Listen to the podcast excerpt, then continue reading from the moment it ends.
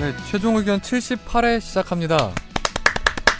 정말 오늘은 오랜만에 다 모이셨네요. 그리고 되게 다 일찍 오셨어요. 정 변호사님이 저보다 일찍 온 게 처음이죠. 네 아니에요. 오늘 이거는 뭐 오늘 택배 나가시는 거예요 어디? 예 예. 예 502호 아, 좀 기다리세요. 예. 저거 경기- 근데 되게 조, 경기실에 좋은 맡겨주세요. 거 아니에요? 네? 되게 저 블루투스 아 이거 좋은 거죠. 그 이어폰 아니에요? 딱 했다가 이렇게 듣고 근데 너무 굵은 거 아니에요? 예 좀 그래요. 어, 그렇죠. 오래된 네. 거죠. 나이 든 사람들은 이렇게 좀 확실한 걸 해줘야 돼요. 이게 티내기 위해서 보통 젊은 친구들은 티 안 나는 걸 하잖아요. 저는 나 이거 샀다 이런 느낌으로 생각해보니까 다음 주에 오시는 분이 이거 잘 차고 다니시는 분이거든요. 다음 주에 그 동네 주민 한 분이 오시죠. 동네 주민이 오십니다. 네, 뭐. 예고하면 안 돼요? 광고 그걸 하나? 뭐 나중에 하시죠. 동네 주민인데 무슨 돈이 동네죠? 네. 은평, 은평. 박가들이 은평 주민 박가들이 사는 음, 동네 주민이 한 분 오시죠. 주민. 우리 이상민 네. 변호사님의 헤어스타일을 바뀐 거예요? 머리 잘라서 그래요. 머리 아, 잘라서. 머리 자르셨어요. 머리 잘라서 그러는데 누가 그러더라고요. 이발하셨냐고. 그래서 이발은 선생님 아버님이 하시는 거고 저는 헤어커트를 하는 거다. 아, 우리 꼭 이발했냐 그러면. 근데 아직도 아이고. 아. 바버 샵 있어요. 바보샵. 그 이렇게 왜 포마드 바버. 젊은 친구들 많이 하잖아요. 요새. 그게 이용원 아니에요? 아니고 신개 요즘 세대의 음. 이발소 같은 건데 요즘 바버 샵이 많아요. 되게 남자들도 오히려 이발 그래서 어 약간 다시 복고 느낌으로 그러면 포마드 거기서는 뭐 해줘요. 아. 나- 남성만 머리 깎는 거예요? 남성만 본 것 같긴 해요. 남성만 어. 봤고 그 그거 있잖아요. 뭐 바버 샵 불버 있잖아요. 블루. 어. 예, 블루. 블루 말고 그건 블루 바- 말고. 바보샵은 되게 고급스럽습니다. 되게 어, 댄디하게 되게 해주고 힙한 가- 느낌이 가격대는 좀 물씬 나요. 싼가요? 학생들이. 전 모르죠 안 가. 아, 그래요? 그러니까 영화 킹스맨 딱 그런 느낌이에요. 아, 바보샵은. 약간 네. 그런 느낌. 좀더 대접받고 이런 그 뭐 옛날 신지식인처럼 머리 이렇게 어, 어, 해주는 네, 거예요. 네. 이렇게? 신지식이 아 진짜 그렇게 해줘요. 아, 진짜 오랜만이고 거의 띠리리리인데 거의. 야, 신지식이 나올 줄 몰랐다. 야, 그거 몇- 언제야? 뭐 김영삼 때야, 언제야? 아니 아니 옛날에 그 조선 후기 때 이제 이런 조선 후기 아, 조선 조선후기? 신지식이. 네, 그건 신지식 그렇게 오래된 얘기라고. 아 그럼 근대 개화기, 개화기. 때 요런 거 안경 요런 거 쓰고. 그러니까 저는 안경 그거 이런 거 얘기하는 줄 해가지고. 알았죠. 예. 신문물을 많이 받아들여야 되는. 아 그리고 맞아 우리 정 변호사님이 저희한테 주실 게 있다면서요. 아 예. 가져와서 전달해 주세요. 어 되게 너무 댓글 하나만 가져와. 고마워 고 특히 그게 어머님이 어, 권지윤 기자의 또 인성을 되게 마음에 들어 하신다면서 이게 아니 설명 세분 좀 다 해주세요. 그 정- 이 선물이 정 뭔지. 변호사님 못 그 여사님께서 이제 여사님. 여- 어머니께서 그냥 예. 일개 청취자로 네, 해주시죠. 어머님께서 형이랑 저랑 이제 우리 네. 예. 선재 씨랑 다 혼자 산다고 반찬을 해오셨어요. 반찬이요? 예. 멸치 볶음이랑 너- 우엉이랑 음. 우엉? 곧 우엉이랑 아니 이 변호사님은 고추장, 이제 불고기, 조림이 형수님이 이제 제일 해외 계시고 예. 저랑 이제 선재 아나운서는 혼자 사니까 야, 그러니까 이거는 괜찮아요. 되게 그러니까요. 받기가 죄송스러운. 네. 근데 이것도 전달 과정이 좀 복잡했어요. 집이 지금 여의도로 이사고 집은 용인인데 예, 예. 올 일이 있으면 주시려다가 없어서 어제 밤에 잠을 거의 못 주무신 상태로 운전을 직접 해서 이거를 저 주로 이거 오셨대요. 오로지 이것만 네. 주고 가셨어요. 그래서 근데 이제 주신 사유가 좀 그- 좀 설명을 해주시죠. 그걸 얘기해야죠. 어머님 아, 그거요? 단일 퀵으로 보내셔도 아, 저 이미지 좀 탈피하고 싶은데 이렇게 또 어머니가 보낸 감사합니다. 카톡을 그냥 그대로 읽어드릴게요. 야 이놈아 이렇게 나오는 거 아니에요? 어. 시작. 니, 네가 너무 지각을 해서 미안해서 이거 세 가지 멤버들에게. 준비했다. 원래 멸치는 내가 짜게 안 하는데 멸치 자체가 짜다. 어, 씹으면서 짜다. 이래서 했고 원래 우리는 양념에 소금 간장 안 쓰는데 멸치 자체가 짜니 대책이 없다 이러면서 예, 지각하지 마라. 음. 그리고 특히 권지훈 기자 캐릭터가 마음에 든다. 선해 보인다. 어 정말 아 감사합니다. 네. 그러면은 정 변호사님이 앞으로 지각 더 많이 하면 계속 반찬 받을 수 있는 거예요. 먹어보고 얘기해. 아, 또 맛이 어머니 없을 수 있어. 정말 이거 너무 감사드리는 거 감사드립니다. 저희가 예. 어떻게 정말 이게 또 고맙습니다. 감사를 표현해야 될지 잘 아, 이거 오늘 모르겠어요. 너무 침묵질인데. 어머님 사랑합니다. 다음 세상에. 예. 제가 다음에 한번 뭐 식사라도 한번 모셔야 돼요. 다음 세상에 뭐, 아 다음 세상에 어머니 아들로 태어나겠다. 아 정말 감사합니다. 우리 아, 어. 이제 잘 니들은 내 먹겠습니다. 반찬이야. 아니 또 지난번에 그 네. 팟빵 댓글 중에 재밌는 게 봤어. 최근에 아, 최근에 정영선 변호사님이 어, 요즘 지각하고 결석을 너무 안 하셔서 예.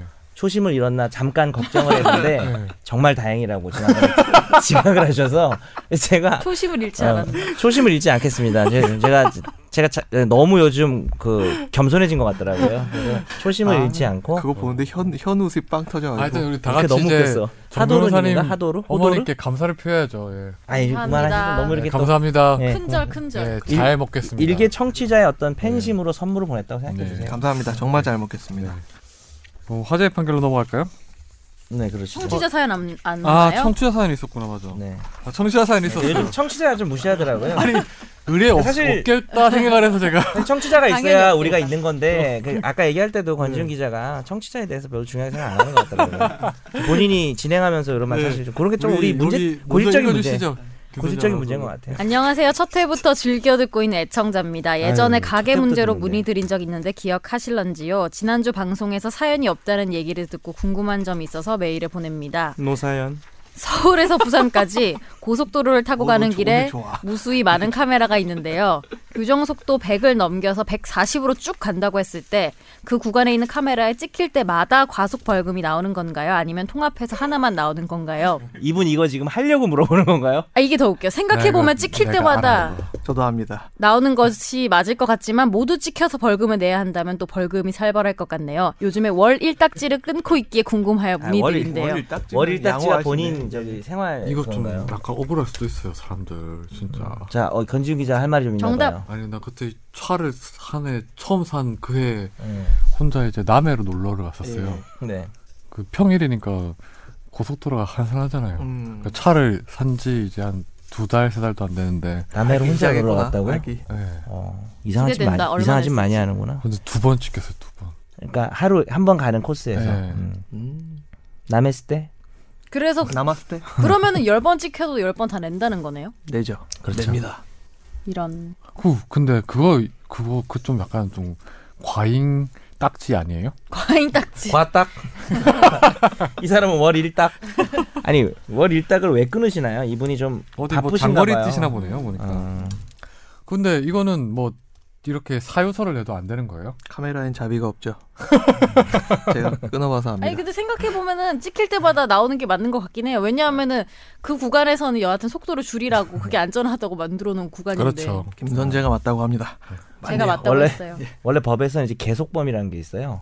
이제 뭐 체포 감금죄 이런 거는 네. 이렇게 좀 일정 시간 계속돼야 되잖아요. 이 네, 사람도 어떻게 보면은 나는 서울에서 부산까지 계속 140 밟았다. 하나의 범죄다 이렇게 주장하고 싶으실 수는 있는데 이런 네. 상황이 벌어졌을 때 한 그러니까 범죄가 이미 일어난 시점부터 시작해야 되는 거죠. 그러니까 첫 번도 어, 번째 딱지 끊겼을 그치. 때부터 시작됐으니까 거기서부터 이제 해야죠. 한 번도 속도를 줄인 적이 없다. 계속 범죄 하나다. 이렇게 주장하고 싶으신데, 예, 요게 뭐 방법이 딱히 없는 것 같고, 이게 사실 범죄가 아니거든요. 과태료이기 과태료사 때문에 아니죠. 네. 그거에 대해서 뭐 대단히 그런 엄격한 적용도 없는 것 같아요. 그래도 약간 좀 이런 말 하면 안 되지만 법을 어겼는데 멋이 있네요. 왜요? 쭉 140으로 할 거 10번 찍히는 아마 거 아우토반이야? 약간. 지금? 멋이 있어. 이게 뭐 전에 뭐 여러 가지 판례도 있지만 뭐 지속범도 있고 이제 뭐 계속범도 네. 있고 뭐 그렇잖아요. 네. 보면. 이거 근데 대신 그 주차 딱지 같은 경우에는 한 자리에서 두 번 끊기면 그 지난번에 얘기했잖아요. 네. 한 자리에서 그거는 두 번 그러면 안 되죠. 네, 그래서 그거는 얘기하면 해주잖아요. 아, 네. 아, 나 없을 때 얘기했나 보다. 네. 화냈다고 얘기했어요. 내비 저 볼륨을 올리시고 가면 예, 저 카메라 구간에서 엄청 울릴 겁니다. 그때 브레이크 조금만 밟아주세요. 다시 딱 지나자마자 바로 밟으세요. 예, 음. 아유 가속하면 안 되죠. 안 되죠. 가속하면 위험해요. 네. 10%까지 되는 거죠. 네, 가속이. 10%. 음. 요즘 조금 더 올려갔다고 하던데. 그 약간 이 그 자동차나 내비에 있는 나의 속도계가 조금 일부러 안전을 위해서인지 조금 빠르게 나오더라 실제 음. 속도보다 음. 그죠? 이상민 변호사는 되게 빨리 달릴 것 같아요. 저는 옛날에 이제 막 저 아침에 갑자기 어딜 가야 될 때가 있어요. 뭐 기자님들도 마찬가지지만 갑자기 압수수색이 들어왔다. 음. 지방이다, 평택이다. 그러면 뭐 얄, 달려요. 얄짤 없이 달려가죠. 예. 그러다 본인이 압수수색을 당할 것 같은데 아, 그러네요. 조심하세요. 예, 아, 조심하겠습니다. 반찬이나 먹을까요? 우리? 네, 다음 사연으로 넘어가시죠. 찬반통. 다음은 사연보다는 약간 후기 같은 건데 일전에 주유수당에 대해 상담드렸는데 감사하게도 답해주셨고 업주에게 주유수당 요구하자 그거 안 줘도 된다라고 해서 바로 노동부 가서 신고했고 거기에 해고수당까지 해서 바로 받았습니다.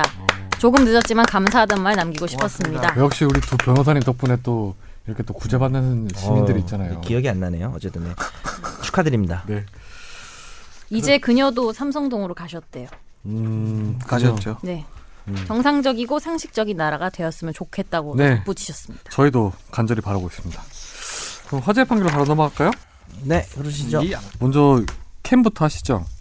제목 몸 몸캠 피싱 현금 인출책 중국 국적 조선족 세 명 실형 A씨 등은 지난해 7월 중국에서 전화 금융 사기단으로 활동 중인 지인이 내가 혀- 전달하는 현금 카드로 현금을 인출하고 다시 지정 계좌로 송금하면 6%를 수고비로 주겠다는 제안을 승낙하면서 사기 범행의 공범이 됐는데 이후에 지난해 9월 12일 음란 행위를 유도한 뒤 영상을 유포하겠다고 협박하는 일명 몸캠 피싱 피해자에게 150만 원을 뜯어내는 등 8차례에 걸쳐 몸캠 피싱 피해자에게 1,200여만 원을 받아챙긴 혐의로 기소가 됐는데 이 중국 국적 조선족 3명에게 실형이 선고됐습니다. 네. 일단 몽캠 피싱. 우리 정영석 변호사님의 어떤 심미안으로 이 판결을 했는데 그렇죠. 이런 판결 할 때마다 왜 제가 한 거 강조합니까? 아니 되게 이거 심각한 변- 범죄. 몽캠 그렇죠. 피싱 아세요? 어, 저는 이번 기회에 처음 알게 됐어요. 아 그러세요. 거짓말. 이상민 변호사님 몽캠 피싱 아세요? 저야 뭐 원캠 피싱 피해자들도 세요? 이렇게 아유 정말 피해자 변호를 해보셨어요? 소갈이 많이 하셨겠어요. 내 몸을 사람들이 궁금해하지 않아 형. 궁금해서가 이분들도 아니에요. 궁금해서 네, 궁금해서가 하는 게 아니에요. 아니에요. 그러니까 몽캠 설명을 좀 해주시죠. 피싱을 좀 설명을 드려야 되겠다. 네. 주로 이제 휴대폰으로 하는 건데 뭐 뭐 만남 이걸로 대화를 하면서 이제 먼저 상대방 여성이 이렇게 옷을 벗으면서 남성한테 옷을 벗도록 유도를 해서 네. 일종의 음, 행위를 유도해요. 약간 자유행위를- 허 같은 거죠. 자유행위죠. 마스터베이션을 예. 유도를 어. 시켜가지고 그거를 하면서 이제 서로 이노베이션 대화를 하면서 아니고. 하는데 음. 그러면서 이제 대화를 하다 보니 뭐 대화가 늦어지면 뭐 이 앱을 깔면 대화를 빨리 할 수 있다 해서 그치. 앱을 까는 순간 이제 그 앱을 통해서 내 이제 네, 정보가 그 영상을 이제 녹화가 돼요. 그리고 이제 그 사람 핸드폰에 있던 뭐 카톡 친구들 그러니까 그런 APK 것도 다- 파일을 처음 이제 실행을 시키도록 하고 그래서 APK 그 파일이죠. 음. AP, 안드로이드 폰이 그래서 보안에 취약하기 때문에 음. APK 파일을 먼저 실행토록 하고 이 APK K 파일의 목적은 그 사람이 갖고 있는 연락처를 싸그리 빼내가는 데 있습니다. 네. 네, 싸그리. 그래가지고 이제 영상을 녹화시킨 다음에 그 피해 남성의 친구들한테 상상- 협박을 하겠다. 상상만 영상을 그러니까 그룹방 120명 초대하는 거야. 그다음에 이 사람의 그 이- 이노베이션으로 중간에- 바꿔서 얘기할게요. 예, 이노베이션 행위를 그건 너무 더 이상하네요. 너무 단어가 다른 너무 혁신적인가요 단어가? 아, 죄송합니다. 뭐 그냥 신상할 요거를 것 같은 나누기를 느낌인데. 음란 행위를 동영상 그냥 올려버린다고 네. 협박한 다음에 그래서 진짜 돈을 안 주면 그거 올려버린 사건도 많아요. 그러면 이제 한 100명 초대돼 있는데 그 걔가 지가 지 걸 올린 것처럼 돼 있고 네. 그러면은 다른 사람들은 걔는 조용해져요. 네. 그럼 이제 누군가랑 한 명이랑 통화를 하고 네. 저 지금 방금 지훈이랑 통화했는데 네. 어, 지훈이가 아무래도 피싱을 당한 것 같습니다. 다들 나가주세요. 아. 이렇게 하는 거죠. 이 방에서. 그렇게 나가면 그래도 다행이지. 꼭 안 나가는 사람이 있다고. 예, 그렇죠. 뭐 늦게 보고 하니까. 근데 아. 이게 정말 상상만 해도 끔찍하고 네. 어떻게 보면 그 피해자가 한 범죄를 저지른 건 아니잖아요. 아니 뭐 그렇죠. 그거는 뭐 음. 본능이니까요. 예, 자기 본능으로 마음 약간 음. 맞는 사람이랑 뭐 몸캠을 부끄러운 하든 뭐 상관이 없, 마음캠을 하든 상관이 없, 마음을 주고받든 그건 난 상관이 전혀 없다고 봐요. 근데 이제 실제 이 사람이 겪게 될 피해는 아우 정말 이거는 돈 얼마 뺏기는 것보다 상상도 하기 싫을 정도로 그러니까 작년에 몽캠 피해가 확인된 것만 1,193건이라고 해요. 그러니까 이게 뭐 사실 피해를 당하고도 이제 훨씬 많겠다. 신고를 안 한 경우가 더 많으니까. 훨씬 많죠. 음. 예, 되게 돈을 주는 경우가 많을 것 예, 같아요. 심각한 범죄긴 하죠. 이게 왜냐하면 대부분 이제 한 120만 원 정도로 가격이 정해져 있나 봐요. 정해져 있어요. 예. 정가예요? 100만 원 정도 이렇게 해서 이 상대방이 줄 수 있을 만큼의 어떤 요구만 하다 보니까 대부분 그냥 아 100만 원 그래 좀 힘들지만 자, 주고 말자 이렇게 끝나는 아. 본인이면은 뭐 그런 일이 뭐 자주 있었겠 아 음. 없었 없겠지만 100만 원이면 주죠. 아니요. 아 지- 본인 안 저는 줘요. 그런 일도 없겠지만 안 줄 것 같아요. 아 나는 무조건 주지. 아이고, 자기 지인들한테 나가는데 그거 어떻게? 뭐 해요? 그럴 리가 있겠어요. 근데 저 궁금한 거 있어요, 갑자기. 이게 100만 원을 줬어. 음. 근데 그 사람이 올렸어. 100만 원 받고. 그러면은 다시 돌려받을 수 있어요, 100만 원? 근데 아마 잘 안 그러는 게 보면 그렇게 하면 이제 돈 줘도 소용 없다는 거 아니까 아. 대부분 그냥 돈을 주면 안 올리죠. 아니, 법적으로 법적으로 앞으로 돌려받을 수 계속 거래를 하기 위해서 향후의 어떤 이게- 예. 영업을 위해서. 법적으로요. 법적으로. 자, 100만 원을 줬는데 그래서 아, 약속대로 올렸어. 음. 아 그러니까 약속대로 안 올렸어. 그래도 그 100만 원 달라고 할 수 있어요. 아, 그렇구나. 예. 예. 올리는 거는 너무 꼬아서 커녕 생각했네. 올리면은 100만 원뿐만 아니라 아. 다양한 명예훼손이나 정통망법 더 받을 수 위반으로 있군요? 네. 더 받을 수 있는 위자료를 더 받아야 되는 문제죠. 너무 네. 꼬아서 생각했어. 그래, 너 너무 범죄자 입장에서 생각한 거 아니니? 이상민 아, 변호사님 너무 이럴 어렵게 때는 어떤 게 나아요? 돈을 주는 게 나아요? 아니면 그냥 신고하는 게 나아요? 절대 안 주고요. 네. 네. 저는 이제 절대 안 주고 만약 제가 피해자라면 절대 안 주고 저는 어, 멘탈 난줄 강하게 것 나갑니다. 같은데. 난 줄 것 같아. 올려라 올리고 싶으면 올려라. 뭐, 어, 아니 아니. 그래서 올려도 그러니까 별 본인은 별 상관이 없다는 거네요. 아니 사람들한테 내가 이럴 수 있다. 충분히 내가 이제 아. 한순간 잘못된 어떤 생각을 해가지고 이런 행동을 했다. 죄송하다. 어. 이해 바란다. 해버리고 과연 저는 한 끝내. 순간인가? 아 근데 저 같은 여러 경우 순간. 물론 여러 순간 저 같은 경우는 좀 다르지만 내가 아, 저는 여러 순간 아직 저는 TV에 나오는데 예를 들면은 만약에 100만 원이면 줄 것 같아요. 왜냐면 난 TV에 나오는 사람인데 이게 너무 큰 타격이잖아요. 근데 문제는 이거는 그 사람들이 남성 여성 또 차이가 뜯어요. 많겠죠. 여성은 또 그런 뜯습니다. 사람 없고 계속 뜯어요. 그러니까 나, 문제는. 이런 사람도 있을 것 같아. 에이씨 봐라 나 상관없다 이런 사람도 있는데 근데 그러기 쉽지 않아. 그러니까 이걸 범죄 예방을 위해서 우리가 주지 맙시다. 차라리 뭐 상관없다고 합시다라고 말하면 좋은데 저 같으면 무조건 줘요. 그 창피해서 그러니까 이런 일 당할 수 있다는 게 음, 너무 말로는 창피해, 설득되지만 내 친구들이 내 몸을 다 보는데 그냥 몸을 보는 게 아니잖아요. 아우 더러워 생각만 해도 그럼 나는 당연히 주긴 줄 것 같아요. 그러니까 이 범죄가 계속 성행할 수 있는 거죠. 그러니까 이거 어떻게 아까도 해결해야 되죠? 말씀드렸지만 이 사람들이 또 뜯습니다. 피해자한테 음. 계속 뜯어요. 아, 그러니까 어차피 공개될 수도 있고 또 예. 뜯길 수도 있으니까 차라리 처음부터 한 푼도 주지 마라 이런 식으로. 계속 계속 뜯습니다. 근데 잘 이게 사람이 어떤 직업을 가지느냐에 따라서 좀 달라질 것 네. 같긴 해요. 방송하는 사람은 100% 네, 연예인들 같은 경우에 만약에 그러면 뭐 연예인들을 뭐 당연히 뭐 연예인들 그- 안 하겠죠 몸캠이라는 걸. 해요. 예, 하신 분들 저 있잖아요. 예. 네, 그만하세요. 네. 잘 삽니다. 뭐 예. 상관없이. 잘 영상은 위험한 것입니다. 살아요. 예. 몸캠 말고 우리 맘캠해요. 많게는 뭐예요? 그냥 마음을 보여주는 거죠. 어떻게 보여줄 수 있어요? 다음 주에 사랑해, 또 뭐 이렇게. 다음 주에 또 반찬 들어오겠다. 아 드립 실패해도 반찬 아니 들어오나요? 근데 초기 드립이 좋았어요 오늘 초기 드립이 뭐가 있었죠? 어, 기억도 안 나. 근데 되게 노사야? 휘발성이 높은 드립만 많아요. 네. 휘발성이 높. 대충 웃다가 아유 또 저러지고 다 넘어가는 거라. 그렇죠. 기억은 잘 안 나는데 노사연이었어요 노사연. 노사연, 정말 노사연. 재미없었는데 거기서 빵 터지네. 아, 김실 PD 제가 형 무시했던 지금 거. 카메라 본인은 무시하고 모두 읽어야죠. 웃는다, 근데 김실 PD가 참 착해요. 잘 웃어요 이렇게 보면. 웃음이 많아. 네, 아 근데 이게 좀 안 좋은 게 새로 오신 PD 분인데 우리가 이게 넓어지니까 네. 확실히 아 그때 내가 밥 먹을 때 안 와서 그런가 거리감이 좀 있어요. 옛날에는 바로 옆에 있으니까 아, 그래 이렇게 하다가 가- 저쪽 갈 일도 없고 저희는 일도 없으니까. 없는데요? 네? 그 저희는 없는데. 지금. 거리 거리감이 있길 원할 수도 있어요. 형이 아. 잘 안 봐서 그런 거 아니에요? 저를 싫어하는 건가요? 단순히? 아 그런 문제 제가 메모 좀 할게요. 나를 싫어하는 저. PD는 재미없는 사람 싫어해요. 어, 그렇죠. 네. 근데 김실 PD가 정 변호사를 되게 좋아해요. 웃기고. 네. 저 같은 노- 노잼을 극혐인가요? 네. 네, 다음 음, 판결로 넘어갈까요? 다음 아니요. 라이브 구독자 수 떨어지는 것 봐라. 네. 라이브를 여기서 마무리하죠. 그리고 너 떨어지니까 마무리한다. 됐어 네, 그만해. 오늘 집중 탐구 주제는 지난주에 있었던 아주 큰 일이죠. 국가적인 일이었죠. 그 박근혜 전 대통령 파- 탄핵 관련돼서 저희가 그 헌재 네. 탄핵 결정문에 대해서 집중적으로 어. 좀 살펴보려고 합니다. 우리 데, 데, 댓글 반응 좀 합시다. 네. 맘캠 반응 되게 좋아요. 만큼 맘캠이라니 크크크크. 네. 맘캠 무리수. 그게 반응이 좋은 그런 건가요? 거죠. 아무 말도 안 한 경우가 대부분인데요. 네. 아무튼 이렇게 반응 보여주신 점 정말 감사드리고 정말 이번에 결정문에 대해서 집중적으로 탐구를 해볼 테니까요. 그 이 결정문은 많은 시민들이 알아야 되는 결정문 내용입니다. 향후에 이제 대통령이 똑같은 짓을 했을 경우에 어떻게 이렇게 탄핵을 당할 수 있는지의 어떤 바로미터가 되는 거기 때문에 네. 꼭 많이 들어주시길 바로메다. 바랍니다. 뽀개기 바로메다. 결정문 뽀개기. 우리 청 저기 메일 주소가 어떻게 되죠? 아, 저희 메일 주소는 final f i n a l 골뱅이 s b s c o k r 입니다. 네. 네, 오늘 집중 탐구 주제는 그 우리 두 대한민국 최고의 변호사들이 본 헌재 박근혜 전 대통령 정말 나쁜 사람이다. 이 사람. 하면 결정문이죠. 네. 짜스네 짜스.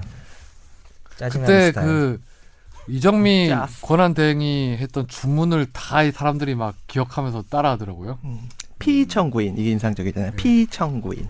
저는 그게 멋있었어요. 이렇게 피청구인 대통령 박근혜를 파면한다 그랬나? 예, 그렇죠. 어, 네. 그 법률 이런 데는 글을 보니까 음. 그 직책 예를 들면 김선재 아나운서님 뭐 이런 식으로 부르잖아요 네, 보통 네. 근데 아나운서 김선재를 뭐 파면한다 이렇게 하니까 되게 멋있는 거예요 음. 약간 반말 같고 네. 아나운서 김선재를 파면하는데 멋있다. 아니 그러니까 네. 호칭 그러니까 이름이 뒤에 가니까 되게 포스 있어 보이고 그거 내가 보기에는 그거는 진짜 정한 거였어요. 원래는 일부러 한 거였어 이름도 안 넣었잖아요. 피청구인은 어떻게 안 되는 그렇지. 아 네. 원래 그렇게 하는 게 아니에요 예. 주문이 정해져 있어. 아니 그 근데 네. 박근혜뿐만이 아니고 다른 사람들도 약간 그렇게 앞에 직책 붙이고 뒤에 아니요. 이름 다른 붙이고 사람도 안 그래요. 아니 그러니까 아니, 지금 둘이 다른 얘기를 하고 있는데 그게 아니고 이번에 이번에. 그러니까 권 기자 얘기는 이름을 원래 얘기 안 하거든. 그러니까 아. 피, 고가한 명이면 무조건 피고라고 부르지 판결문에서 피고 권지훈이라고 안 하고 피고가 둘이면 피고 권지훈, 피고 아. 이상민인데 굳이 박근혜의 이름이 들어갔다는 게 권지훈 기자 얘기고 그렇죠. 저 선재 아나운서 얘기는 예- 예를 들어 이런 음, 그러잖아. 거죠. 대통령 비서실장 김기춘이 뭐 이런 게 되게 멋있다는 거죠. 어, 앞에 앞에 직함이 들어가는 게 네, 멋있다는 그게 얘기잖아, 선재 되게 얘기는. 포스가 있어 보였어요. 춘삼아가 근데 원래 우리는 그렇게 써요. 변호사도 그 어디 공식적인 프로필 쓰는 데다가 정현석 변호사라고 하면은 어떤 변호사님들은 고치라고 변호사 아. 정현석으로 고치라고. 그게 그러니까 뭐 오히려 그게 꼭 비하시키는 건 아니에요. 그러니까 그게 맞아요 원래 호칭은. 음, 앞에 맞아요. 직함 들어가고 아나운서 김선재. 근데 원래 그 우리 맞춤법에서도 내가 김선재를 부를 때는 김선재 아나운서 이렇게 부르고 다른 사람한테 김선재 아나운서 얘기할 때는 아나운서 뭐 김선재. 근데 저는 근데 사람 이름 먼저 들어가는 게 맞다고 보는 게 사람이 먼저 직업이 먼저가 아니니까 음. 이게 어우 음. 저랑 똑같네요 그 생각은 근데, 그래서 어. 자연인 사람은 자연인- 먼저 써요. 예. 그러니까 말할 때는 아, 그러니까 김선재 아나운서는 말이야 이렇게 말하지 아나운서 김선재는 말이야 이렇게 안 하는데 근데 내가 남한테 어. 저를 소개할 때는 저는 아나운서 김선재입니다 이렇게 소개를 아 그렇게 한다고. 해야 되는 한다. 게 맞다고 하더라고요. 잠니라는 아나- 이상민 그냥 이렇게 하면 어때요? 저 아나킴입니다. 아나킴 진짜 싫다. 근데 반찬 반찬 테이블에 오늘은 이런 반응을 싫으면 하지 않으려고 김실 했는데 이런 거라도 해서 가까워지려고. 다음 주 깜짝 반찬 보여줘야 세 돼. 개 더 가져오. 저 안 보내요. PD 김실? 미쳐 날뛰고 PD 김씨?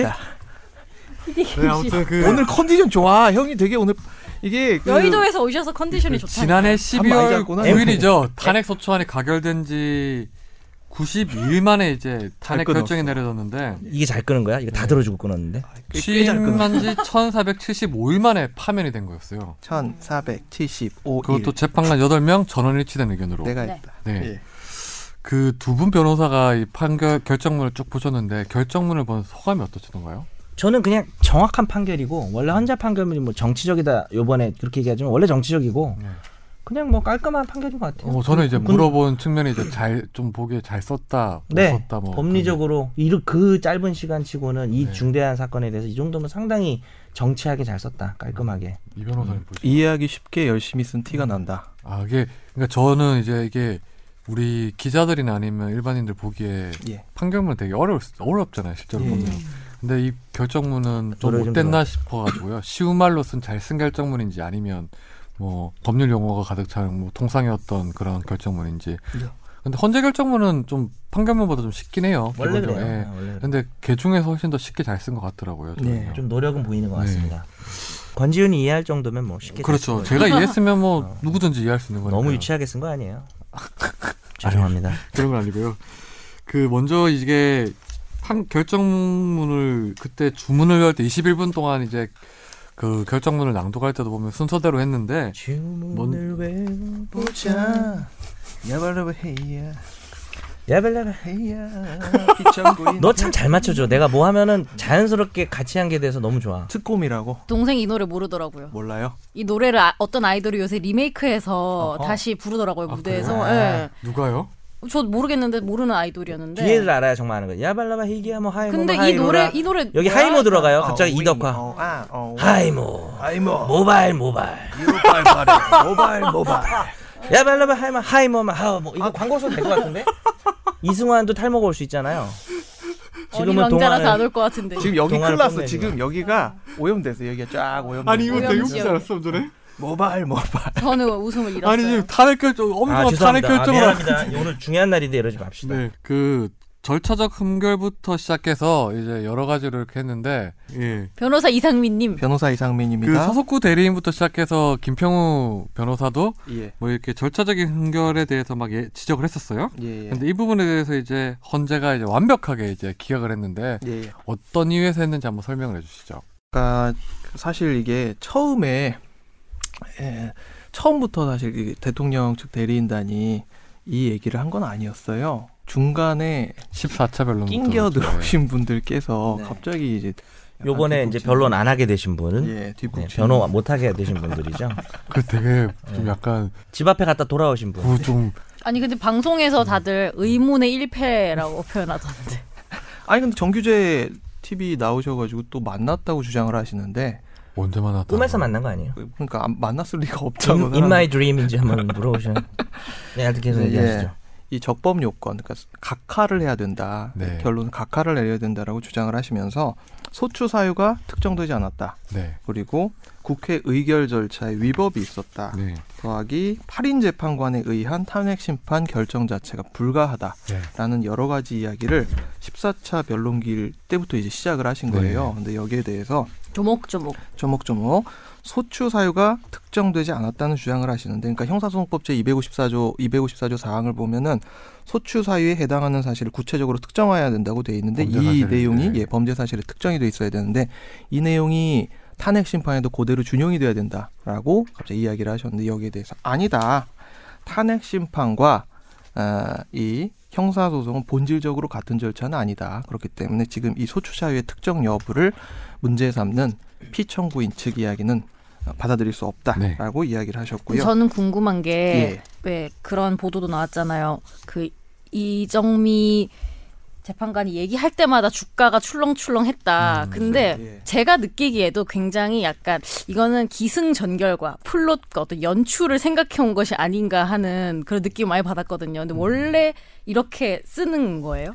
근데 그거는 아마 근데 뭐 두 맞추셨을 변호사님 보시기에는 100% 인용하겠다고 생각했을 것 같아요. 왜냐하면 통상 이- 이렇게 좀 유죄를 선고할 때도 보면 이렇게 아닌 부분부터 이렇게 좀 하고 하니까 음. 예. 그럼 무죄일 때는 반대고 유죄일 때는 무죄는 처음부터 끝까지 그냥 쭉쭉 그냥 아 사가죠. 그렇구나. 일부 의심되는 점이 있기는 하다. 그러나 형사소송에 있어서 유죄의 판단은 음. 뭐 어쩌고 저쩌고 이런 식으로 그쵸. 이야기를 하죠. 네. 특히 또 그 지금 이제 하나씩 우리가 사회를 보는 거잖아요. 미리 잠깐 말씀드리면 각하하고 기각을 좀 얘기할 필요가 있는데 기가가 각각 차이점이 뭐죠? 네, 음. 그러니까 각하는 아예 판단하지 않겠다라는 거죠. 그러니까 소개팅으로 치면 나는 소개팅으로 쳐야 돼요? 뭐, 기독교가 아니면 안 만나겠다. 만나 보니까 뭐 이것저것 안 맞는다 그래서 마음에 안 든다 이러면 기각이지만 물론 내가 그렇게 기각할 입장인지 모르죠. 그러니까 예를 들어 생각해봐야 사진을 됩니다. 보고 바로 안 만난다는 각하고 그럴 수도 그것도 있죠. 기각 근데 아니에요? 그것도 사진 봤잖아요. 외모로 그러니까 기각된 거 아니에요? 아예 지금은 아니 아닌 것 같아. 내 마음이 정말 아닌 것 같아. 그러니까 이 다- 박근혜 대통령을 탄핵시키냐 말지 자체를 파- 판단 안 하겠다는 게 이제 적법 요건이라는 게 청구 자체가 적법한가? 그러니까 소송 제기 절차에 문제가 있을 절차의 때 문제죠 쉽게 예, 말하면. 절차적 흥결이 있을 경우에 따져볼- 각하를 하고 따져볼 필요도 없다네요. 예. 그다음에 그쵸. 기각 같은 경우에는 그렇죠. 들어가 본안을 보니 다 판단해 보니 뭐 이유가 없다. 잘했다 낮이지도- 낮이지도 잘못했다. 않고. 박근혜가 잘했다 잘못했다가 본안이고 네. 그래서 지금 첫 번째 사유를 상만이가 읽었고 예. 첫 번째 사유에서 조금 보충을 하자면은 형사는 범죄자를 처벌해서 그 전과자로 만드는 것이지만 이 탄핵은 뭐에 가깝냐면 공무원 징계랑 가까운 그렇죠. 거죠. 근데 실제 공무원 징계 절차에서도 대법원에 확립된 판례가 그 사람의 비위 사실을 다른 사실과 구별될 정도로 기재하면 충분하다고 했기 음. 때문에 오히려 징계 절차와 유사하다. 범죄를 규명해서 어, 유죄, 네. 어, 형벌을 내린 절차는 아니다라는 네. 거죠. 뭐 그런 게 일단 첫 번째 사유였고. 어, 정 네. 변호사님이 지금 저 이 판결문에다 줄을 줄을 쳐오셨어요. 쳐가지고, 예, 세상에. 예. 처음 봤네요. 예, 처음이네요. 혹시 혹시 파란 줄. 쳐주셨어요? 쳐, 그러니까 쳐- 어디 쳐오라고 제가 말씀드렸어요. 줄 쳐주시는 그런 부분이 계시, 계시더라고요. 아. 네, 두 번째 사유로 넘어가시죠. 예, 국회 그 의결 적법 절차의 절차에서. 예, 예. 위법 여부에 대해서도 이야기를 하셨는데 예, 피청구인 쪽에서 그러니까 대통령 박 전 대통령 쪽에서는 소추 의결을 하는 과정에서 234표 이제 가결이 나왔잖아요. 소추 의결 과정에서 아무런 토론이 없이 진행되었고 음. 특히 피청구인한테 기회를 주지 않았다. 네. 변소에 기회를 주지 않았다.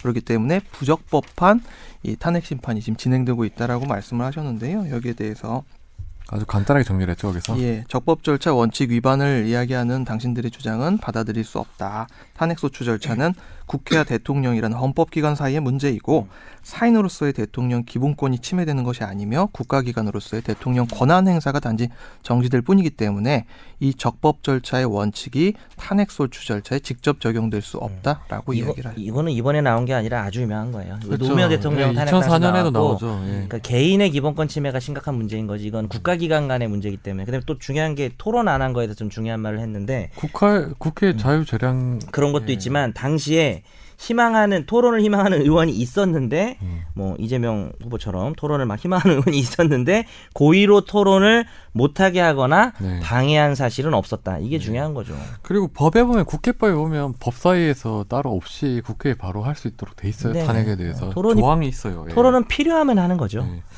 그리고 저기 8인 재판 재판관 부분에 대해서도 판단을 내렸는데 네. 그거는 어떻게 판단을 내렸죠? 예.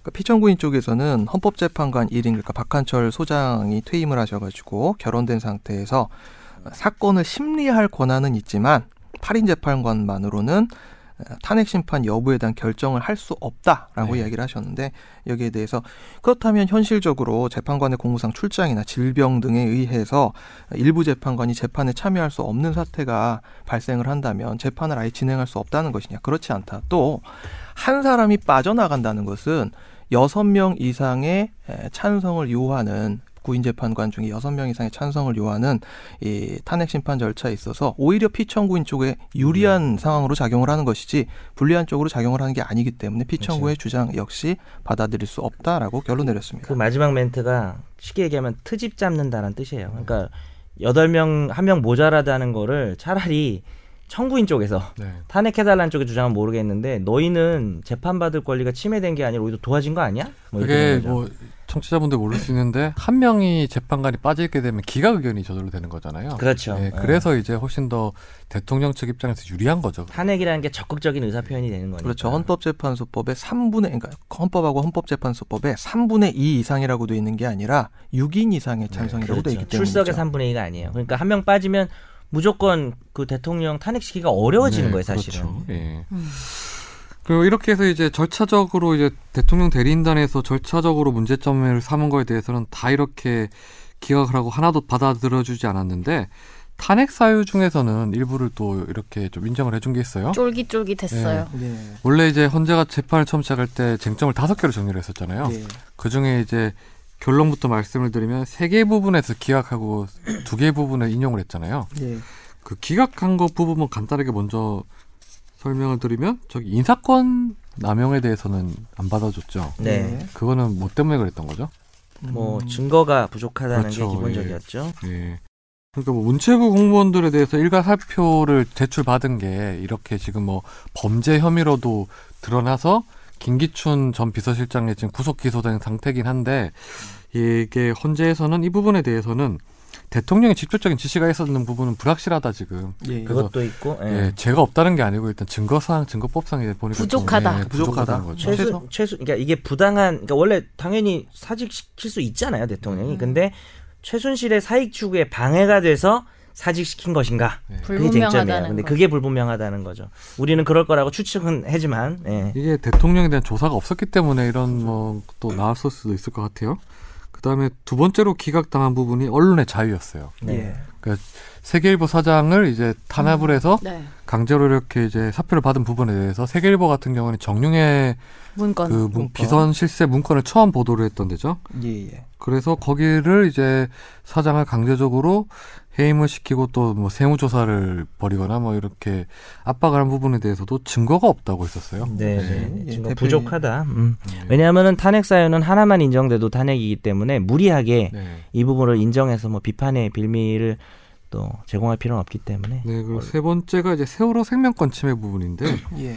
이 부분을 좀 봐야 될 것 같은데 어 여기서 이제 다수 의견이 그랬었어요. 이게 어떤 대통령의 성실한 직무 수행 의무라는 게 사법적 판단 영역으로 볼 수는 없다는 게 주된 이유였어요. 근데 이거를 뭐 세월호 참사 당시에 대통령이 직무 수행을 아주 잘했다 못했다 이런 부분이 아니고 일단 이런 영역은 사법적 판단 영역이 아니라고 했는데 이게 뭐 어떤 말일까요? 일단은 그 말 자체는 시작은 이제 나중에 찬반을 하겠지만 시작 자체는 의미가 있어요. 뭐냐 하면 이렇게 생각하면 돼요. 나랑 선재랑 여러 가지 계약을 할 수 있어요. 예를 들어서 우리가 뭐 카풀을 해준다 한 달에 한 번씩 저 웬만 모든 내용을 해도 그 다음에 매일 아침에 문자를 보내준다 모닝콜 해준다 이런 게 다 계약이 유효하거든요. 근데 계약의 내용이 좀 명확해야 되는 게 성실하게 뭐 하겠다라는 것들이 과연 얼마나 성실하게 뭐그또 사귈 때 남녀가 사귈 때 성실하게 서로 대- 연애한다 이런 게 재판을 가게 되면 정말 성실했나 이걸 판단하는 게 불명확하다는 거죠. 그래서 기본적으로 성실성이라는 개념이 원래는 어, 사법심사의 대상이 될 수 없다는 말은 그 자체는 원래 원칙적으로는 타당해요. 그리고 그런 것도 있었잖아요. 그러니까 하려고 했는데 잘 못했을 수도 있고 뭐 그런 음, 것 판단하기 어렵죠. 원래는 그래요. 근데 과연 이제 우리가 얘기해봐야 될 것은 음. 헌법기관인 대통령의 성실 의무, 자- 의무도 언제라도 언제나 사법심사의 대상이 되지 않는 것이냐 과연 이 부분에 대해서 이제 반대견해와 그 얘기를 할 필요가 있죠. 이상민 변호사님 어떻게 생각하세요? 어, 여기에 대해서는 이제 2000, 2004 헌나 1 판례에서 한번 이야기가 노무현 이제 예, 전 대통령 네. 사건 때도 그랬죠. 나온 적이 있고 그 이야기가 그 근데 보충 그 의견 부분은 그때는 경제 실정 이런 거였었잖아요. 그러면 예. 그렇죠. 그 당시에 이제 대통령의 성실한 직책 수행 의무는 음. 규범적으로 이행이 관철될 수 있는 성격의 의무가 아니다. 그래서 원칙적으로는 사법적 판단의 대상이 될 수 없다. 이 정도에서 이야기를 끝맺음 했는데 이제 보충 의견 김희수 재판관 쪽에 보충 의견에서 이런 얘기를 했죠. 아, 그 당시요 아니면 이번 이번 이번에, 얘기하는- 이번 얘기하는 이번에. 거죠. 그때는 거기서 끝났는데. 예. 네. 직책 수행의 성실성에 관한 추상적 판단에 그치는 게 아니라 그냥 우리 성실하게 같이 뭘 해야 돼요 여기서 그치는 게 아니라 헌법이나 법률에 따라서 대통령에게 성실한 직책 수행 의무가 구체적으로 부여되는 거고 이걸 구체적 자기 의무라고 하는데 자기 의무가 마땅히 해야 반드시 예, 되는 마땅히 해야 되는 상황에 따라 마땅히 해야 되는 의무가 부여될 때에는 그 의무를 위반하는 케이스는 헌법 또는 법률 위반이 되어서 사법 심사의 대상이 될 수 있다. 네. 저는 개인적으로 그 두가 김희수 재판관하고 이진성 재판관이 했던 그 보충 의견이 상당히 맞다고 생각이 들었어요. 그 부분이 성실 의무에 대해서. 그러니까 이게 일종의 대통령의 통치행위에 대해서는 우리가 뭐 사법적 판단 대상이 아니라고 계속 하잖아요. 검찰에서도 예를 들어서 이명박 대통령, 전 대통령의 4대강 사업이나 저기 김영삼 전 대통령이 IMF를 음. 이렇게 오게 했던 그 경제적 실정이나 이런 부분에서 다 배임으로 고소가 됐었는데 예. 이게 통치행위에 대해서는 사법적 판단 대상이 아니라고 해서 다 이제 각각 또는 기각을 했었어요. 이게 참 1930년대부터 독일에서 이제 통치행 떠들던 이론? 이론? 인데 예, 한스 켈젠이라는 유명한 학자가 떠들던 이론인데 아, 한스. 한스 켈젠, 네. 켈젠 한스. 근데 이거는 좀 그런 게 일반 공무원들 같은 경우에는 뭐 지각을 하거나 또는 이제 뭐 업무 중에 어떤 뭐 도박을 하러 가거나 이러면 성실 의무 위반으로 해서 징계를 받아요. 예, 예. 근데 왜 대통령은 안 받는 거예요? 음, 그러니까 어떤 의미에서 징계는 예. 사법심사는 아니에요. 그러니까 이게 좀 애매한 게 예. 탄핵이 징계와 유사함에도 불구하고 징계 조치에 대해서는 뭐 할 수 있죠. 근데 대통령은 고위 공무원이잖아요. 네. 특수한 공무원이잖아요. 한 네. 이렇게 쉽게 파면시킬 수 없게 하는 게 맞긴 맞아요. 고위직 공무원은 왜냐면 국정 혼란이 있으니까. 근데 정말 심할 때는 네. 이번 박 씨처럼 네. 정말 심할 때는 파면을 시키는 게 이제 예외적으로 탄핵 제도잖아요. 네. 근데 그러려면 그거는 사법 심사 대상인 거죠. 음. 근데 법원이 판단해서 명확하고 구체적으로 사법심사 대상으로 삼냐의 문제에 있어서는 좀 다를 수는 있다고 봐요. 그리고 이제 조금 보충을 하자면 아까 이 변호사님도 뭐 말씀하셨지만 어, 기본적인 입장은 제가 볼 때는 두 재판관 분도 사법심사 대상이 될 수 없다는 것 같아요. 근데 이분들이 얘기한 게 특수한 뭐냐면 케이스가 그렇죠. 발생했었죠. 이, 그러니까 예를 들어서 앞에 나온 실정들, 뭐 정책이 잘못됐다, 네. 어떤 대통령이든 그거에 대해서 사법심사 대상이 된다고 말하는 게 아니에요. 이분들은 구체적으로 성실한 직책 수- 수행 의무가 부여되는 경우, 네.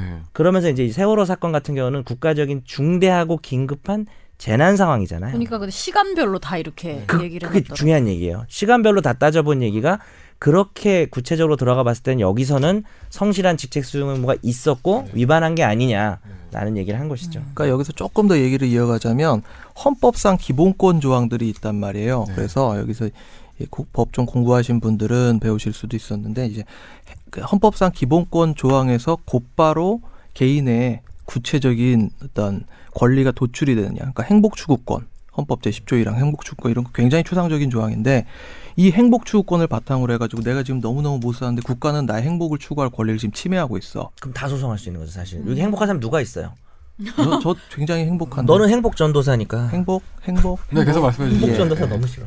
그러니까 여기서도 어, 헌법재판소가 유사한 취지의 이야기를 한 바가 있습니다. 구체적인 자기 의무가 부여되는 특수한 경우에는 행복 주권을 바탕으로 한 자, 권리 행사가 가능하다라는 취지로 그렇죠. 이라고- 권리는 그만큼 이제 행복 추구권이 침해당할 수도 있다는 거잖아요. 반대로 생각하면 예를 들어 어떤 국가의 어떤 네네. 예를 들어서 뭐 동성끼리 결혼을 못하게 한다거나 그렇죠. 어우 얘가 네. 아주 바로 잘 예 잘하시네. 뭐 그럴 경우에는 행복 그러니까 조건이 침해당하는 쉽게 거죠. 얘기하면 그렇게 따지면 헌법의 모든 규정이 다 추상적이잖아요. 예. 행복하다, 성실하다, 그다음에 자유롭다, 평등하다. 평등하다. 근데 그게 지금 딱 이 변호사님 얘기하신 게 핵심인 게 이 정도면 구체적인 의무조차 안 한 거 아니냐라는 것이 기본권에서도 적용이 돼 왔고 성실 의무에 대해서도 두 분 재판관의 소수 의견이 저도 사실은 어, 뭐꼭 박근혜 대통령이 싫어서가 아니라 법리적으로도 소수 의견이 타당하지 않을까. 시간적 여유가 좀 더 있었으면 소수 의견이 좀 더 많지 않았을까. 그러니까 김희수 재판관하고 이진성 재판관의 어떤 보충 의견 요지를 종합하면 그런 거잖아요. 이게 모든 어떤 어떤 대통령의 성실 의무를 다 이렇게 강조할 수 없지만 특별한 어떤 사건이나 어떤 그렇죠. 그런 일이 생겼을 때는 뭐 사법적 판단 대상이 될 수 있고 그렇죠. 따져보니 세월호 참사당일 때는 성실 의무를 제대로 이행하지 못했다는 거잖아요. 그 개별 이슈에 네. 따라서는 얼마든지 성실의무 위반을 이유로 탄핵 사유로 삼을 수도 있다는 거죠. 네. 너무나 타당하다고 생각이 됩니다. 저는 그 이 부분이 좀 감명 깊던데. 음. 앞으로 국민 다수의 지지로 당선된 대통령들이 그 직책을 수행할 것이다. 국가 최고 지도자가 국가 위기 상황에서 직무를 불성실하게 수행해도 무방하다는 그릇된 인식이 우리의 유산으로 남겨져서 안 된다. 네, 뭐 그렇죠. 예. 그거를 좀 누가 표고를 해가지고 청와대 음. 네. 근데 이진성 재판관하고 김희수 재판관이 참 세월호 참사 부분을 되게 잘 꼼꼼하게 잘 따졌더라고요. 그래서 되게 유심히 봐야 될 음, 대목이 있더라고요. 네, 좀 봐주세요. 네, 그 네. 사저 부분 사저에 있던 30분 부분에 대해서도 이렇게 지적을 한 부분이 있는데 이상민 변호사님 어떻게 이렇게 평가를 했었던 거죠? 어, 그러니까 그 대통령 피청구인 이제 대리인단 쪽에서 계속 이야기를 했던 것이 처음에 오보 때문에 제대로 사건에 대해서 파악을 할 수 없었고 오후 2시 3시 넘어가는 시점에 대해서야 이제 비로소 사건의 중요성에 대해서 우리가 알게 되었다. 그래서 여기에 대해서 성실 의무를 위반한 적이 없다고 계속 주장을 하셨거든요. 근데 여기에 이 주장에 대한 이제 모순점들을 발견하는 데 있어서 여러 가지 이제 노력을 하셨던 것이고요. 그러니까 어 이제 이렇게 그러니까 이- 예. 처음에 이제 세월호 참사 당시에 이제 박근혜 대- 전 대통령이 그 본관이 아니라 사저에서 직무를 받잖아요. 몸이 그렇죠. 안 좋다. 네, 몸이 안 좋다는 이유로 저도 그래서- 몸이 안 좋은데 오늘 예. 나와서 이렇게 얘기를 하고 있네요. 저도 예. 몸이 안 좋아요. 저도 마음도 안 좋고 몸도 안 좋아요. 박근혜 전 대통령의 대리인단은 사저도 뭐 직무랑 비슷하기 때문에 직무실랑 비슷하기 때문에 별 상관없다고 했는데 두 재판관이 이 부분에 대해서 이제 그 집무실에 있었다면 어떻게 될지에 대해서 이렇게 판단한 부분이 있어요. 보면 그 만약에 그 대통령이 박근혜 전 대통령이 당일 사건 참사 당일 오전에 집무실로 정상 출근을 하지 않고 관저에 머물면서 불성실하게 직무를 수행하기 때문에 구조 과정에서 가장 중요한 초기에 30분 이상 발생 사실을 늦게 인식하게 됐다는 말. 이렇게 쓰여 네. 있어요. 피청구인이 공구 시에 집무실에 출근해서 정상 근무를 했다면 피청구인 역시 당일 9시 40분 경에는 상황의 심각성을 알 수 있었다고 봄이 타당하다. 네. 그렇죠. 9시 24분 경에는 사실을 알 수 있었고 왜냐면 24분에 이게 청와대 주요 지기자에게 휴대전화로 업무상 휴대전화로 왔거든요 문자 메시지가. 근데 이게 그 대리인단의 어떤 요, 그 변론 요지를 보면 그 대, 박근혜 전 대통령이 이 사실 안 시점이 10시예요, 10시. 음. 예. 음. 예. 그래서 만일에 30분 관저로 제대로 출- 그 본관으로 제대로 출근을 했다면 관저에 머물지 않고 9시 24분 정도에서는 충분히 상황을 파악했을 거다. 그냥 이게 네네네. 여기 좀 멋있게 써 있는데 그냥 쉽게 얘기를 하자면은 이 재택근무 할 수 있거든요. 할 수 음. 있어요. 재택근무 할 수 있는데 집에서 근무하면요. 사무실 나가서 2시간 할 일을 집에서 하면 4시간 하게 되거든요. 그 이야기가 이렇게 써 있습니다. 네. 관저는 기본적으로 대통령의 휴식과 개인 생활을 위한 사적인 공간이므로 음. 그곳에서의 근무는 직무를 위한 모든 인적 물적 시설이 완비된 집무실에서의 근무와 업무의 효율, 보고 및 지시의 용이성 면에서 근본적인 차이가 있다. 근데 되게 단호한 게 10시 경 이후에도 피청구인이 조금만 노력을 기울였다면 그 심각성을 정확히 알 수 있었던 기회는 얼마든지 있었다. 그런데 3시에서야 오후 3시에서야 심각성을 인식했다는 그렇죠. 주장을 받아들일 수 없다는 네, 상황의 심각성을 3시 경에서야 깨달았을 리가 없다. 그리고 저기 두 재판관이 거죠. 박근혜 자체가 그 심각하다. 박근혜 전 대통령이 거짓말한 부분도 음. 세월호 관련된 거짓말한 부분도 이렇게 밝혀낸 게 있어요. 예. 그 이상민 변호사님 한번 설명을 해주시죠. 예. 어, 문 길어서 나도 네, 찾아야 돼요. 앞부분을 찾아야, 찾아야 돼요. 돼요. 예. 70페이지에 있는 예, 거죠. 예. 예, 69페이지, 70페이지에 있는 부분인데, 그러니까 10시, 오전 10시 이후로 12회 서면 보고와 3회 유선 보고를 17시 15분 중대본부를 바- 예, 방문하기 전까지 계속 이렇게 검토하고 5회 유선 지시를 했다고 주장을 했던 부분이 있는데 여기에 대해서 그 이야기는 받아들일 수 없다. 그런 지시나 검토가 있었다고 볼 수 없다. 굉장히 단호하게 단호박을 드시고 이야기를 하셨죠. 그러니까 조금 더 말씀을 여쭈면 피청구인은 예를 들어서 12시 50분경 당시 고용복지수석으로부터 기초연금법 관련 국회 협상 상황에 대해서 10분간 전화로 보고를 받은 통화 기록이 있다고 했는데 제출도 했어요, 네. 이거는요. 제출이 예. 되었고 국가안보실장 및 해처- 해경청장과 피청군이 실제로 통화를 했다면 그 통화 기록도 당연히 존재할 것인데 제출하지 않고 통화 기록이 있다는 주장도 하지 않았으므로 이 통화가 실제로 있었다고 볼 수 없다, 보기 어렵다. 네, 라고 이게 우리 그 청와대 홈페이지에 보면 이것이 팩트다라고 해서 세월호 참사 당일에 대통령이 음. 박 전 대통령이 뭐 자기가 어떻게 했는지를 나온 게 있어요. 거기 보면 이제 그거 아직 있어요? 어, 지금 모르겠는데 지금 어떻게- 없어졌습니다. 예. 네. 거기 보면 아침 10시부터 이제 자기가 해경청장이랑 뭐 저희 안보실장이랑 이렇게 통화했다는 시간대를 다 이렇게 적어놨었어요. 그리고 이제 헌재에 가서 또 그거를 제출했었어요. 네. 그 통화상 이런 자기는 이런 일을 했다. 그러니까 세월호 참사 당시에 충분히 할 만큼 했다는 걸 보여주는 자료를 갖다 냈는데 당시에 이제 고용복지 수석이랑 12시 차- 세월호 참사 당일이죠. 12시 즈음에서 통화했던 건 통화 내역을 냈는데 그 안보실장이나 해경총장하고 통화했던 기록 안 냈어요. 내라고 했는데. 예. 음. 그러니까 이 두 재판관이 그걸 보고는 이걸 보니까 너희네들이 실제로 통화했다는 사실은 없는 것 같다. 니네가 거짓말한 거다. 이렇게 판단한 거죠. 거기다 이제 한 가지 더해서 설령 그런 일이 있었다고 하더라도 피청구인 주장의 최초 내용은 굉장히 원론적인 내용에 불과하다. 그냥 열심히 해서 잘 구조하세요 정도에 불과하기 때문에 위 내용은 지시받는 자에게 너무 당연하고 원론적인 내용이어서 급박한 위험에 적절히 대처할 수 있는 어떠한 지도적 내용도 담고 있지 않다. 그래서 이 지시에는 현장에 구체적으로 어떤 문제가 있는지에 관한 인식이 없고 인식이 없고 어느 해법을 강구할지에 대한 어떠한 고민도 담겨 있지 않다. 고민도 없고. 예. 그리고 뭐 이미 해경청장이 9시 53분경에 특공대 투입 지시를 했잖아요. 네. 근데 만약에 실제로 대통령이 통화했으면 이미 지시한 내 사항은 보고받았을 거고 네. 그렇다면 똑같은 내용을 왜 다시 지시하고 앉았냐. 아무 그렇죠. 도움도 안 되는. 해경 총장이 그때 국회 청문회 나와서 자기가 이제 9시 50분쯤에 이제 특공대 투입을 지시를 했다고 했어요. 근데 박근혜 대통령은 뭐 1시간 후- 후에 있다가 통화를 해경 총장과 했을 때 그때 당시 통화 내용은 특공대 투입을 하라 했던 거예요. 하라고 했다는 말을 했다는 거거든요. 예. 근데 이미 해경 총장이 특공대 투입을 지시한 뒤에 뭐 그런 말을 할 필요는 없잖아요. 네. 그렇죠. 네, 밥 그런- 한 번 먹었는데 또 점심 먹자고 할 한마디로 필요가 없죠. 예. 구체성이 없는 지시를 했다는 것이죠. 저 근데 그러니까 그런 점을 봤을 때 아예 통화 자체가 없었다는 게 두 재판관의 판단이죠. 그러니까요. 이게 또 읽으면서도 슬픈데 네. 저 그 열- 그 열- 음. 어, 그 뒤에 상징적인 효과도 전 너무 슬펐어요. 그 부분이.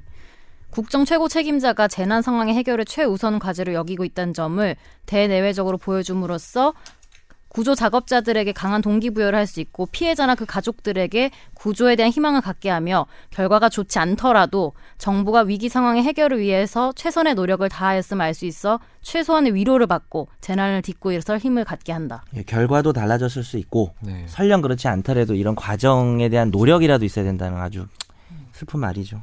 이 부분에 대해서 두 재판관들이 참 강하게 질타를 했다고 생각이 들어요 개인적으로 그러니까 지도력 부재라는 네. 부분을 아주 엄청나게 꼬집은 거죠. 네. 네. 뭐 군데 군데 보면 이렇게 박 전 대통령이 뭐 이번 세월호 참사랑 관련해서 어떠한 해법도 강구할지에 대한 고민도 없었다고 이렇게 질타를 하는 부분도 있고 네.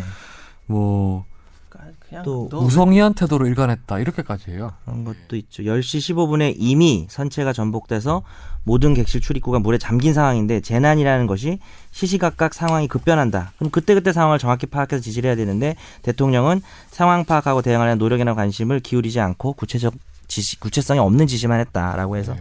여러 가지 바- 표현으로 비판을 하고 있습니다. 음, 이건 좀 우리가 그 이 변호사님 그럼 결국 이거는 뭐 비록 이제 탄핵 사유에 해당되진 않았지만 예. 이게 뭐 무슨 무죄다 뭐 아니면 잘못이 없다 이렇게 해석하면 안 되는 거죠? 예, 잘못이 있다는 뜻이죠. 네. 네. 잘못이 있는데 다만 탄핵 사유로 그걸 삼기에는 적절치 않다라는 결론이 네. 나긴 했죠. 예. 그 나머지 이제 뭐 예를 들어서 저기 최순실 등 비선실세 국정계의 권한 남용 이런 부분은 다 탄핵 사유로 인정을 했어요. 예. 근데 이번 결정에서 또 눈여겨 봐야 될 게 재판관 8명이 전원 일치된 의견인데 이건 어떻게 해석해야 되는 거예요? 더 싸우지 말라는 얘긴데 더 싸우지 싸우지 말라는 게 무슨 말씀이죠? 이제 국론 분열을 음, 근데 뭐 그런 뒤 나오잖아요. 안창호 재판관에 대해서도 그렇죠, 말이 예. 많았잖아요. 예. 예. 여튼 대통령의 음. 사람인 줄 알았으나 예, 팔인에 안창호 들어갔던. 대평 재판관이 보충 의견으로 이 문제에 대해서는 보수와 진보의 문제가 아니라고 이렇게 얘기를 했어요. 참고로 이 보충 의견, 이 안창호 재판관의 보충 의견이 저는 들어간 점에 대해서는 전 조금 비판적인 의견인데, 예. 아, 어, 이 통치 구조에 관한 이야기가 굳이 여기 들어갔어야 하나라는 생각이 저는 좀 들었어요. 예. 비판이 법리적인 비판인가요? 아니면 좀 개혁 그 가치관에 있어서도 촉구하는 걸- 비판적인 건가요? 음, 가치관 아니고 그러니까 가치관 굳이 아니고. 이 이야기를 여기다 넣었어야 그러니까 하나. 법리의 어떤 정합성 면에서 좀 불필요한 얘기다. 예. 저는 근데 그 방송으로 봤을 때는 그걸 못 네. 느꼈는데 저거를 이걸 읽으면서 느꼈어요. 그러니까 짧게 이렇게 했을 때는 그 뭐 그런 게 전혀 없었는데 자세히 보니까 그 구조나 어떻게 개혁할지에 대해서 뭐 대안이나 이런 것도 막 얘기를 하잖아요. 음. 그거는 조금 어 좀 정치적으로 보일 수 있다는 생각은 음, 그럴 하긴 수도 했어요. 있죠. 네. 예. 아무튼 그 재판관 전원된 일치된 의견이라는 게 뭐 전원 일치 의견이 가 종종 나오기도 하지만 이게 이론의 여지 없이 그 파면 음. 그쵸. 네. 아, 자유였다 이런 거거든요. 하다못해 우리 4시 점심을 먹어도 메뉴가 다 다르죠. 네. 일치를 안 하는데 우리 선재 아나운서 저면 좋아하시죠?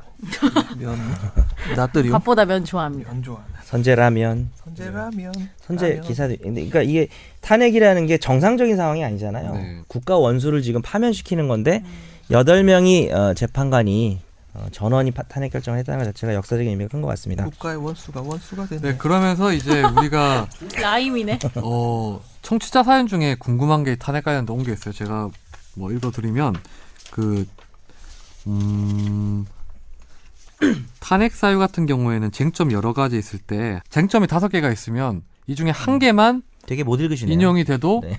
파면이 한글이- 가능한가요? 네. 라는 한글 좀 게 어렵죠? 질문이죠. 예. 예. 어떤가요? 그 밑에 쓰셨네요. 가능하니까 파면했겠지만 네. 크크크크크크크크. 똑똑하신 분이네. 네. 자문자답을 하셨네요. 그렇죠. 예. 됩니다. 이번 거가 봐도 아시겠죠. 예. 네. 된다고 합디다. 네. 그러니까 그 생각을 해보시면 탄핵 사유라는 게 얼마나 중대한 법률 헌법 위반 사유예요. 하나만 있으면 탄핵해야죠. 당연한 겁니다. 그 제가 다섯 가지나 큰 잘못이 있는데 하나는 위반했지만 네 개는 위반 아니에요. 그럼 그 사람 탄핵 안 해야 되겠어요. 당연히. 그리고 해야 되겠죠. 이분은 이제 김선재 아나운서가 개인적으로 얼굴이 작으셔서 이쁘세요. 그러는데 감사합니다. 얼굴이 작아서 이쁘다는 건지 이거 잘 모르겠네요. 컸으면은 그러니까 아, 안 예뻤을 거라는 근데 거군요. 저랑 의견이 다르시네요. 저는 좀 여자는 모름지기 얼굴이 커야 한다고 생각합니다. 남자도 그렇고요. 네. 이 얘기 더 안 들으실 건가요? 네. 어, 딴데 보시네요. 오달수 오달수 다음 세상에 꼭 오달수 선생님 얼굴이 같이 크게 작으면 참 나오세요. 네. 별로예요. 남자고 여자고. 김선재 어, 나 아나운서 별로라 했어. 얼굴이 작긴 하죠. 아 김선재 얼굴도 그렇게 김선재 아나운서도 얼굴 이렇게 소름 끼치게 작은 것 같지는 않아요. 아, 작아요. 소름 끼치게 그렇군요. 잘하는데. 네. 저도 그렇다고 생각하지 않습니다. 네. 그리고 그냥 우리- 적당히 작으세요. 호주에 계시는 애청자분이 또 아유, 보셨어요. 이 참 골든벨 이거 아, 실패하신 우리 우리죠. 네. 김땡열님께서 골든벨 골든벨 실패. 우리 음. 호주에 계신. 아 이분 페이스북도 열심히 하시고 파면당한 재밌어요. 전 대통령 측에서 이의를 제기하고 판정에 불만을 품으면 어떻게 되는지 궁금하네요. 아스팔트에 피를 흘리고 재심을 해야 넬리킴 네, 합니다. 넬리킴. 판정에 불만을 품으면 왕따가 되겠죠. 그게 그 전에도 몇 번 얘기를 했던 것 같은데 요거는 재심 사유가 제- 재심이 될 수- 여지도 있긴 하죠. 없지. 재심이 어, 재판관 재판 과정에 불공정성이 드러난다면 그러니까 헌법재판 음. 실무제요 제가 간만에 꺼내가지고 먼지를 털고 제가 살펴봤는데 예, 네. 재심 안 된다는 게 뭐 다수의 입장에다 이렇게 써 있고 네. 났더라고요. 아우 그 그저이 재판을 보면서 재심 없어요. 음. 뭔가 뭔 재심이야. 그지? 그러니까 이게 참 보면 재심이 만약 네. 인정된다고 하면은 만약 대통령이 새로운 대통령이 선출되고 나서 만약 재심이 만약 인용된다 그러면 국가 난리 나요 이거는 그러니까 법적 근데 안정성이라는 대심이 건 될 거였으면 그렇게 많이 회의를 하고 다 같이 동일한 의견을 내진 않았을 그러니까 것 같긴 해요. 그러니까 이- 구별하셔야 되는 게 절차적으로 만약에 헌, 현재 아홉 명이 딱, 선, 선- 딱 선고를 했어요. 여섯 명이 탄핵 의견이야. 근데 그 중에 한 명이 가만 보니까 권지훈이야. 음. 가발 쓰고 온 거야. 헤어롤 말고 일로 왔단 말이에요. 그러면 헌법재판소 헌- 재판관도 아닌 사람이 들어가 있다든지 이런 중대한 위반 사유면 어떤 해석을 통해서라도 재심을 통해서 그 헌재 판결은 깨야 돼요. 음. 그런데 내용의 내용적 판단, 박근혜가 잘했다 못했다 이거는 다시 다투는 네, 방법이 네, 네. 없어요. 그렇게 보시면 돼요. 네, 오늘 그 파면 이제 전 대통령의 파면에 대해서 좀뭐 자세히 알아봤는데 어 각자 이제 느끼는 소외가 다를 것 같아요. 뭐 어떤 분들은 다이능이 탄핵을 바랬지만 뭐 슬퍼하시는 분도 엔딩. 있고 곡인가? 그럼 우리 좀 전에 그 랩을 하신 이상민 변호사가 마무리해 주시죠. 비트- 아, 박스인데요. 그럴까요? 예. 그러니까 이번 일을 겪으면서 쪼랩. 어, 87년도 6월은 어땠을까를 한번 생각을 해봤거든요. 87년도 6월 이제 9일, 6, 6월 9일부터 시작을 해가지고 이한열 열사가 돌아가시고 60 항쟁이 이어지고, 박창근, 예. 예. 그다음 그 스무 날 동안 명동성당에서 투쟁을 하고 6.29 선언에 이르는 그 과정. 스무 날은 정말 뜨거웠다고 생각을 했는데 그 뜨거운 상황에서 저- 여러 사람들이 피를 흘리고 눈물을 흘리고 그런 것을 그때 겪었던 그런 일들을 이번에 상당히 평화롭게 다시 한번 이제 해낸 것 같아가지고 사회가 음. 같은 일을 그만큼 예. 평화롭게 사회가 그만치 성숙한 게 아닌가. 다만 87년도 항쟁의 그 결과물을 따먹은 거는 노태우 씨였죠. 예, 만나게 예, 노태우 씨가 이제 꿀꺽꿀꺽 따먹었는데 야미야미 그리고 나서 삼당 앞당 지역주의 뭐 이런 삼당 것들이 야합이죠. 예, 삼당 야합 보통 지역주의 네. 사람입니다. 그런 이제 피해가 계속 우리나 우리 사회를 20년간 후퇴했다고 후퇴시켰다고 생각합니다. 그런 일이 반복되지 않았으면 좋겠습니다. 네. 우리 정 변호사님도 한마디 해주시죠. 그 오해하지 마셔야 될 게 김희수, 이진성 보- 두 분의 보충 의견도 결국은 대통령이 성실물을 위반한 부분도 탄핵 사유다라고 말씀하신 건 아니에요. 어, 성 어, 결국은 이게 구체적으로 성실물을 위반해서 탄핵할 정도까지는 우리가 못 찾았다라는 결론이에요. 근데 그 결론을 내기 위해서 네. 굳이 이 두 분이 성실 의무라는 것도 탄핵 사유가 원래는 될 수도 있다. 왜 다수 의견은 안 된다고 단정하냐? 그리고 그 과정을 살펴보니 박근혜 대통령은 분명히 성실 의무를 위반했다. 다만 탄핵 정도인지까지는 확신이 들지 않는다라는 거죠. 결론에 있어서 그 사유로 탄핵할 것도 아닌데 왜 이렇게 길게 장문의 소수 의견을 썼는가? 어, 그것은 이 두 분이 세월호 사건과 관련된 박근혜 대통령의 탄핵 그 사유의 탄핵 사유 여부를 떠나서 그 성실의무 위반이 우리 역사적으로 국가적으로 매우 중대한 성실의무 위반이라는 것을 꼭 얘기하고 싶으셨던 게 아닌가 이 부분을 우리가 잘 생각할 필요가 있을 것 같습니다. 우리 선재 아나운서는요. 저요? 어, 저는 사람들이 왜 그러잖아요. 이제는 뭐 분열을 하면 안 되고 화합을 해야 되고 뭐 그런 우려가 되게 많았잖아요. 막 반으로 갈라져서 싸우고. 근데 저는 이 전체적인 과정에서 이게 여튼 수면 위로 나오고 이거를 우리가 의사를 표시하고 이게 법적인 절차에 따라서 모든 것들이 결정이 된 것 자체가 어떤 화합의 모습이라 생각해요. 오히려 왜냐하면은 선재 오늘 말 싸울 잘하는데. 아유 또 어- 어제 뭐저 예. 원고 술 써오신 먹었어요, 분 어제. 같아. 야, 장어 먹고 장어 먹고 술 술 먹어서 먹고 오니까 그러네. 말이 아주 그냥 아니, 그러니까 마무리하시죠. 싸울 때는 싸우고 얘기할 땐 얘기하고 다툴 땐 다퉈야지 화해도 할 수 있는 그러니까 연애하실 때 거니까. 그렇게 하시는 거죠. 그럼요. 아, 네. 많이 싸워야죠. 어, 그게 진정한 화합인 거죠. 네, 네. 그러니까, 그러니까 딱히 분열을 걱정하지 않으셔도 될 것 같습니다. 아, 이미 멋있는 우리는 말이다. 많이 성숙했습니다. 오늘 한 말 중에 제일 멋있는 것 같은데요. 그러네요. 골만낸 것을 감사합니다. 도려내는 것도 네, 화합이다. 아, 이미 우린 많이 성숙해 있습니다. 적폐를 청산하고 네. 아, 이 저 판결문 다음에도 보시면- 이런 네. 일이 있다면 다음부터 똑같이 해야 김선재가 합니다. 진행하죠. 네. 권지훈보다 오늘 좋습니다. 많이 안 나온 올 것 거예요. 같은데. 네. 저 안 올 거예요. 뭐 오늘 최종 의견 여기서 듣고 안 하- 마무리하고 다음 주에 오늘 거예요. 편집하기 진짜 예. 힘들겠다. 편집할 것도 없어요. 대한민국의 민주주의는 계속 발전하고 있습니다. 오늘 방송 여기서 마무리하겠습니다. 축하드립니다. 감사합니다. 탄핵 축하해요. 해피 탄핵.